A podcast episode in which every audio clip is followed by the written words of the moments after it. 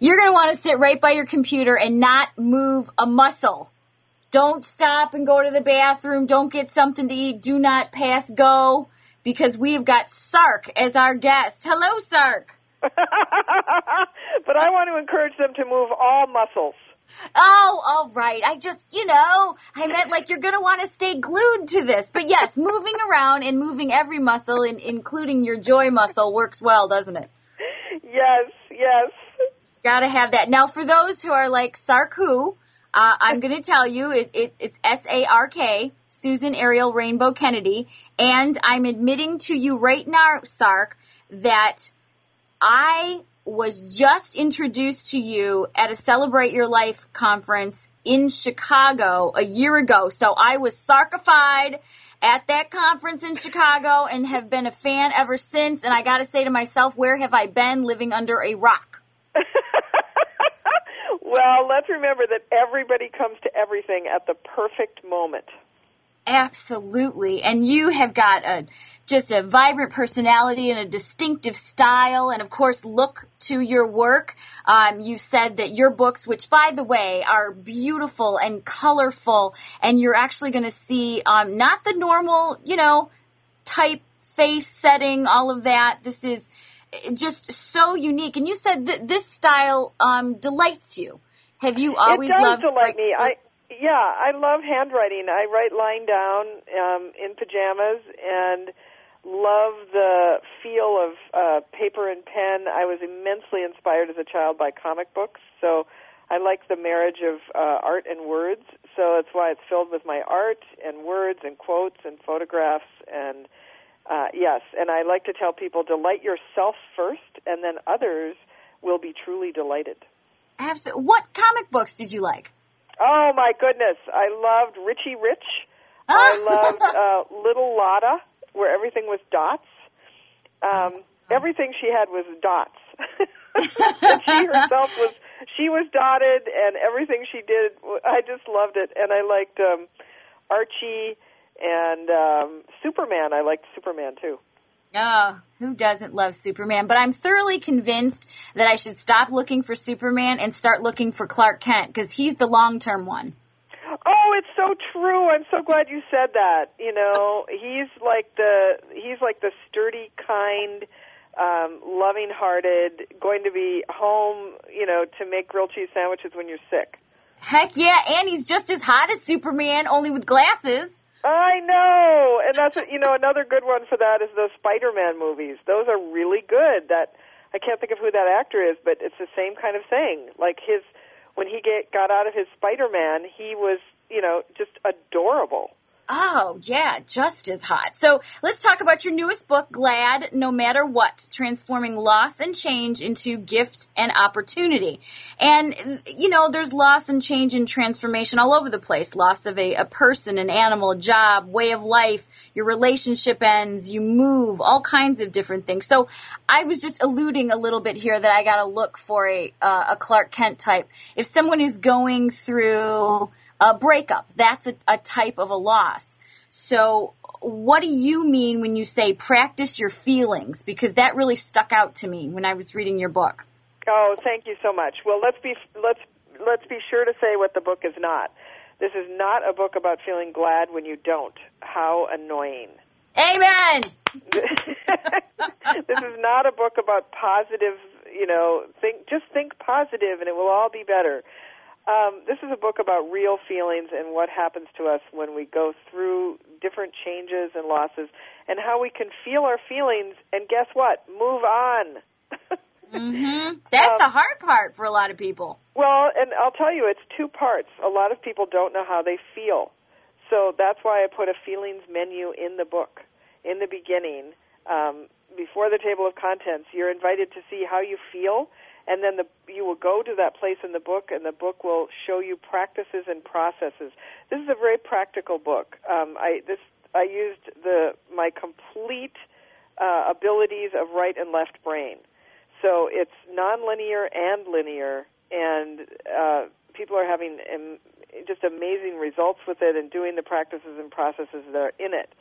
So let's talk about what it is. It's a. It could also be called practical gladness So it's about feeling all your feelings and moving on, and it's about using your feelings to support you through your changes instead of a lot of people freeze in place when something happens, something bad. You know, we're the ones that assign that it's bad. Mm-hmm. The, everything that happens is just news, and we're the ones that give it meaning. So um, you can talk to someone who lost their job, and the whole world has ended, and everything is in ruins and you can talk to another person who says, "Yeah, it's kind of hard, you know, it's a drag, but I know something good is going to come of it." And you always circle back around to those two people, and the one that knew that something good was going to come of it has had that experience a lot sooner than the other person. Okay, so what differentiates the two people? If the person sitting over there being the sourpuss wants to be the happy one, what what's the difference in their personalities? How can they get to the other side? Yeah, usually it's just habit. Um, most of us were conditioned and habituated to feel a certain way when we were when, in our families that we grew up in. So, for example, in my family, you were allowed to have one feeling at a time, and you had to go to your room to have it. Whoa! and you better come out feeling better. and if you didn't feel better, you better lie about it. So that's an example of how most, also most people and many people were not taught how to hold and have multiple feelings. So going back to the job situation, you just heard that you lost your job. You're bummed out. You feel bad. You feel abandonment. You feel fear. How are you going to pay your bills? You feel mad at the boss who didn't give you any notice. You feel helpless. These are all the things you feel. So you feel them. You feel them fully, and you I'm showing people new ways to be with these kinds of feelings. So instead of trying to just drink wine and eat brownies and kind of sedate and anesthetize the feelings, you're going to be shown how to feel them, which you know it feels it's kind of counterintuitive, but the more you feel your feelings, the less you need to feel them. Okay, can we have at least one night of wine and brownies though? Is that okay? Absolutely, and there's nothing wrong with wine and brownies, and I absolutely love them. It's just when we use them to sedate and anesthetize our feelings, and then the feelings get louder and larger. And don't a lot of people sort of fall into like the victimhood then? Like they are a victim of these circumstances. Oh, absolutely. And the biggest the biggest uh, popular combination is what's called angry victim. Mm. So it isn't just victim; it's anger matched with victimhood, and then you have a really I mean, some people can run on that, literally have that be their masthead for years. Okay, and, and from and then they keep telling you know, and as you know in the book, I talk about telling and living new stories. Because again, let's go back to the two people: the one who takes it in stride that they lost their job, and the one that's resisting it. Mm-hmm. Um, the one that's resisting it keeps telling anyone who will listen about the bad boss, the bad circumstances, the fear of the loss of money, the everything. They just keep on repeating it. Uh-huh. And in so doing, they're strengthening it and the story becomes bigger and bigger and bigger until that's all the story that they're living. Yeah.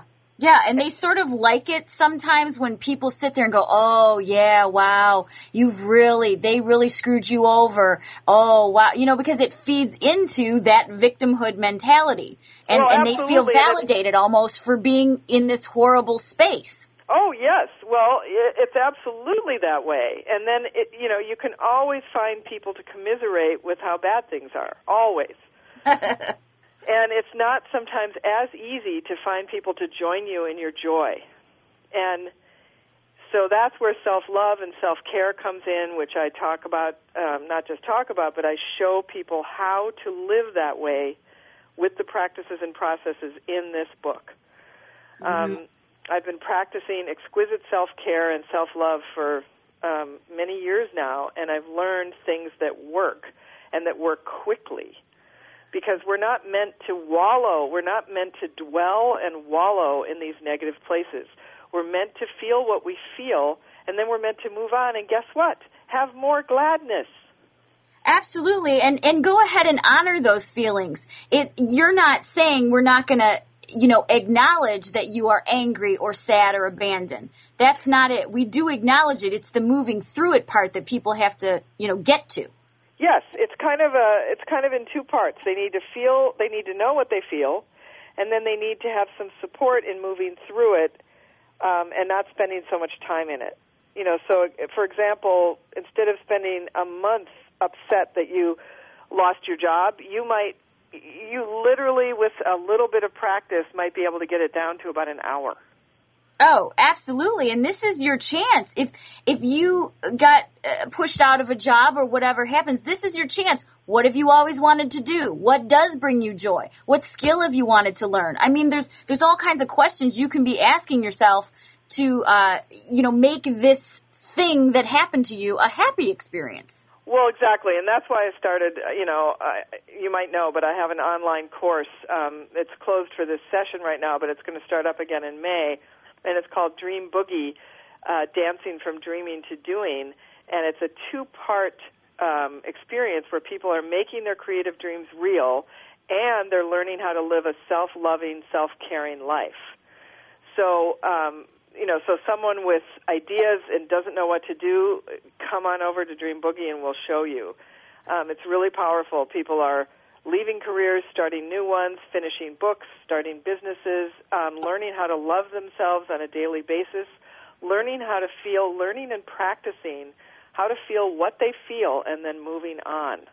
Absolutely. And in case, you know, you want to take a look at the website while you're listening, um, you can go to planetsark.com, planetsark.com.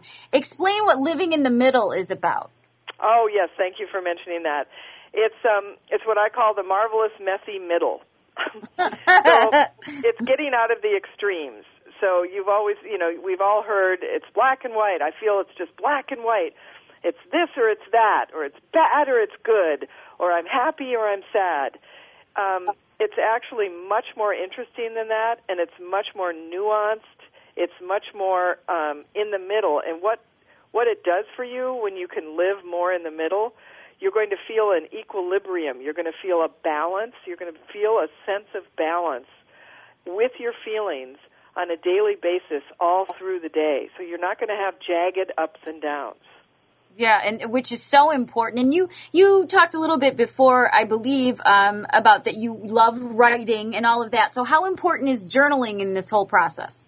Um, writing is a very powerful way to anchor experience. So it's kinesthetic. It involves your body. So it gets it out of your head and gets it onto paper. And I teach a method in the book called three part harmony, which is a way to clear negative energy and it's a way to access what I call your wise self. And everyone has one, and it's a free source of power for everyone, by the way. Mm-hmm. And um, so that's you know, writing comes into comes into focus a lot during the book, and um, certainly in my life. And you just reminded me, let's be sure to tell people who don't know who Sark, are, Sark is and who may not have read my books that I was um, abused as a child for seven years by an older brother who had been abused by a next door neighbor. And oh. I've since forgiven everyone involved. Um, but I've certainly transformed and changed that experience. And I've also been someone that lived without money. I was someone who was on welfare. I'm someone who attempted suicide. So let's be sure to say that you're you're listening to someone and you would be reading the book of someone and coming to the website of someone who is doing the work that she writes and speaks about. She has, you know, walked through many uh, a landmine and you've come out on the other side a, a wiser, uh, more vibrant person. I can I can definitely tell that. And I, I'm just I'm just amazed. Do people come up to you and say, "How do you stay so positive and happy?" Well, I wrote. it, yeah, it's funny. Um, I wrote about this in the book because all my life I've been told I was like Pollyanna, but not in a good way. And let's let's tell you know, Pollyanna got a really bad rap. I mean, people use the term Pollyanna to mean someone who's some kind of positive ninny who just goes around saying, "Oh, it's all good. It'll all be good." and um, it's not that's and that's why I wrote the chapter "The Real Story of Pollyanna" because that's not the truth at all. Of course, she's a fictional character in a book. Um, she was in a Disney movie in 1963 called Pollyanna with Hayley Mills. It's fabulous. But the book, uh, written by Eleanor Porter, um, depicted a young girl whose parents died, and she was sent to live in a town with an aunt she didn't know and who didn't like her. And it was a really tough situation. and yeah. she she her dad had before he died had taught her to play a game that he called the glad game and basically it was what is there to be glad about and you know it was all about focus there instead of focusing on what's not working now I've taken it a step further, and I, uh, by the way, I put a badge in the book that's from 1913 that people can cut out and wear, and it says Pollyanna, be glad. um, but but um, so a glad game you can play with yourself and with others is to say, um, tell me something that's difficult or challenging, or someone starts telling you something that's difficult or challenging about their life. You know, listen deeply, and then say, and are you are you at this time able to find? Yeah, ask them if they're willing to play a game. So don't just start doing this. Just say, do you want to play a game with this? And if they say no, you know, don't do it.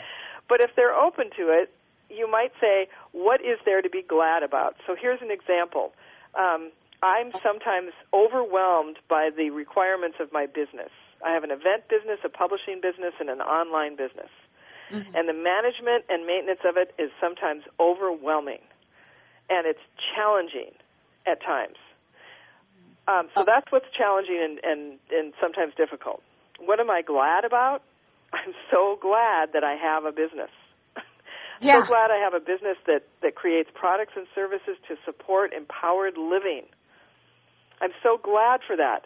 So mm-hmm. those two statements put me right into the marvelous messy middle. I'm still I still have some overwhelm about my business that hasn't gone away. Yeah. But I've chosen to focus. I mean, just making that statement of how glad I am I have a that I have a business. I felt my whole body react to that. Oh, that's just. I, I love the way that you say that. Now I'm thinking from the standpoint also of um, a friend of mine who recently lost her husband, quite young, yes. and she's overwhelmed. She has two kids. One just went off to college. Another is in high school. And this is a really difficult time for her. How do you approach someone who may be dealing with the death of someone uh, quite close to them? Oh, absolutely. And as you know, that's why I wrote quite a bit in the book about, um, I call it learning to see in the dark. Yeah. Um, and one of the chapters is called Gifts of Death, which spells God not coincidentally. Mm-hmm. nice. Um, and really, all the practices and processes that I'm talking about apply even more to someone in a grief in their grief process. Um, self care and self love are absolutely essential to all of us all the time, and for someone that's grieving, even more. So that person is going to have every you know, every feeling that there is. They're going to feel helpless and hopeless and enraged and, you know, they don't want to quit. They don't even want to go on. I mean, just every, it's like living in a foreign country. Yeah. So I wanted the book to be like a guidebook. Um, so, you know, learning to receive, learning to ask in new ways, starting the day with hugging herself. This would be one of the ways. I, I tell people live like a full cup of self love and fill yourself up and then share the overflow with the world. And a lot of people lurch out of bed like a half empty cup and then try to get filled up from the outside. Yeah, and there's all this noise going on in the outside, you know, bad news, emails, phones going off. I mean, and you're bombarded with it from the minute you wake up. Right, if you allow it, if you if you agree to start your day that way. It honestly doesn't take that much longer to start your day differently. Amen. I love that. and, and I do a little bit of that because I meditate and everything as well. But one of the things also, how important is it uh, as far as your your spiritual connection with those that have passed on? Well, to me, that's immensely important. I'm a psychic and clairvoyant and, a, and an intuitive, and so I'm always in conversations with people who have died and you know we all can be more connected to people who have died. And it you know it you can use um you know some people there's wonderful people working um James Van Praagh is one of them um to access you know conversations with the person. But you can do it you can learn to do it yourself. And yep. it it's just a different language and it's just allowing the form to have changed. So as you know I wrote about the death of my mother Yes. I wrote about the death of my cat, who I'd lived with for 17 years, And in both cases, so many gifts have come to me, so much communication with their spirits, and it continues to this day. And um, I've written in other books of mine too about the death of my father and death of other close friends and how they came back and told me things. And uh, Eat Mangoes Naked is one of my books that I've written about that in. And so, you know, it's I the spiritual connection to me is everything. Yeah, yeah, and the, and your relationship continues on. It's just in a different form. That's right, all. and that's the part that was always hard for me to accept. I mean, I don't know why we couldn't get some kind of stand-in situation where we still have the form that we knew. I don't like this giving up the form. I don't care. I, I love that, and I'm glad to hear you say that because I know that is very difficult for a lot of people. Well, the book is called Glad No Matter What, Transforming Loss and Change into Gift and Opportunity. And if, like me, you've been living under a rock and you haven't been sarkified, that's my term I kind of came up with out in Chicago, I guarantee you. And you know I'm from Minnesota originally. I'm from Minneapolis. Oh, oh, cool. Oh, and you know, I'm glad you're saying this because I'm going to be in Chicago in April doing a fabulous Glad No Matter What event. Oh, neat. Um, I think it's April, uh, April the something. April the 10th. Let me look at my calendar. All right, just, and I'm uh, and just in it. case you want to know where you can find all the information, if you go to planetsark.com, planetsark.com, you can find out all about Sark, all about her books and where she'll be and online, all kinds of cool stuff. And I I dare you to read one of her books or look at her website and not come away with at least a smile. That's what I thought. I mean, you can't be angry or unhappy when you look at your books. They jump out at you and say, it's okay. well, yes, and let's be sure to say, they also say, it's okay to be angry. It's okay Yes. to be sad. It's okay. Yes, all of it is. Well, Sark, I am so grateful that you took this time with us today, and I know all my listeners are going to love reading your new book, Glad No Matter What. Thank you so much for being with us. Oh, you're wonderful. You're very gifted. Oh, well, thank you, Sark. I appreciate that. And thanks everybody for choosing to be positive now.